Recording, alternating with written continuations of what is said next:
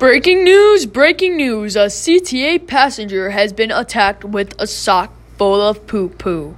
Quote, he had a sock of poo poo on me, unquote, said a 21 year old college student.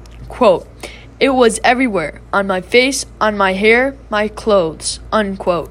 She said she was riding an eastbound train from Oak Park to Chicago when she was attacked.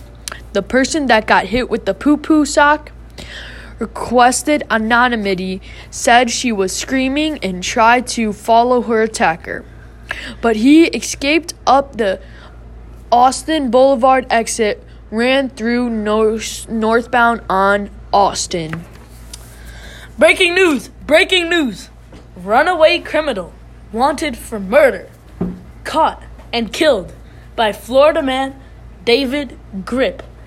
Local Florida man David Grip suffocates runaway criminal with block of boar's head Colby Jack cheese.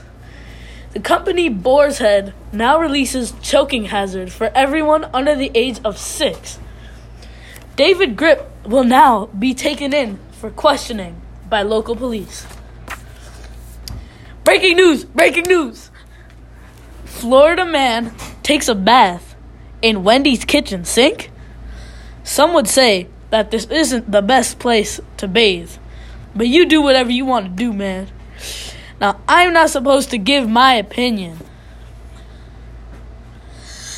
but I would not recommend this to anyone except people struggling and don't have their own running water.